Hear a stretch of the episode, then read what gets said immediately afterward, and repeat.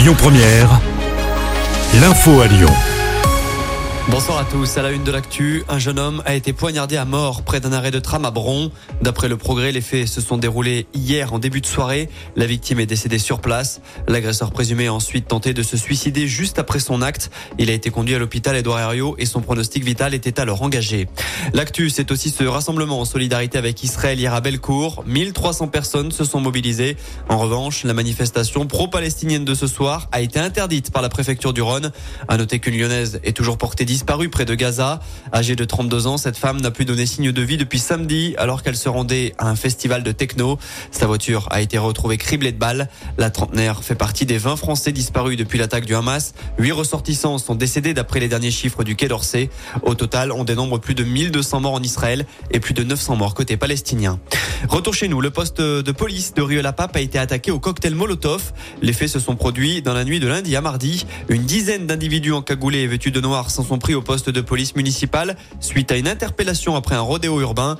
Des relevés d'indices ont été effectués afin d'identifier les auteurs de ces actes. Trois ministres seront à Lyon demain. Ils viennent présenter la stratégie française de santé mondiale pour les quatre prochaines années.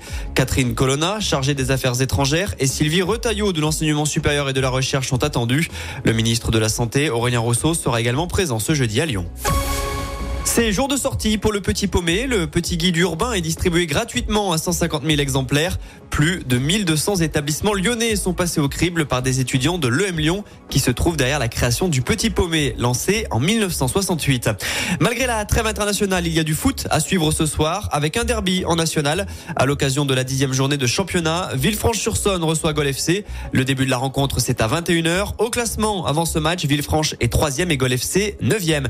Et puis enfin, le groupe de métal allemand Rammstein sera à Lyon l'an prochain. Il se produira au Groupama Stadium le samedi 15 juin. Le groupe dont le chanteur Till Lindemann est accusé par plusieurs femmes d'agression sexuelle a annoncé une tournée des stades partout en Europe. Écoutez votre radio Lyon Première en direct sur l'application Lyon Première, lyonpremière.fr et bien sûr à Lyon sur 90.2 FM et en DAB+. Lyon Première